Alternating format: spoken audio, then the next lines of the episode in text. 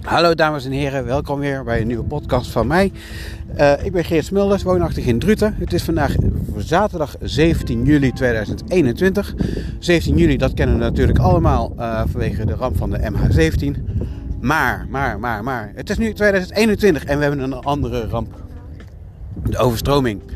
Uh, ik zeg al, ik woon in Druten. Ik sta hier aan de Waalbandijk. Waalbandijk is een winterdijk. Ehm, in Zuid-Limburg is natuurlijk een overstroming, maar hier de Waal is ook overstroomd. Het is juli, hoogwater. Ik sta hier. Uh, nou, het water is niet zo hoog als uh, toen in, uh, in februari, toen ik hier ook was. Daar heb ik ook een podcast van gemaakt. Maar voor juli is het wel heel erg extreem.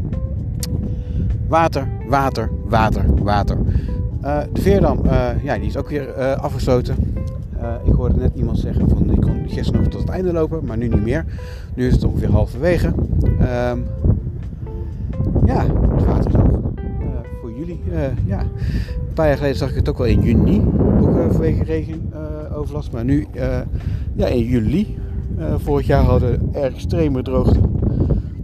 En nu hadden we extreme regen. In Limburg was er zelfs meer dan 200 milliliter gevallen. Ehm, ja, extreem. Uh, het, het, hoge water uit Limburg moet nog bij Appeltern komen. Uh, het water uh, van Duitsland moet ook nog komen hier. ik ben heel erg benieuwd van hoe dat daar gaat komen de komende week.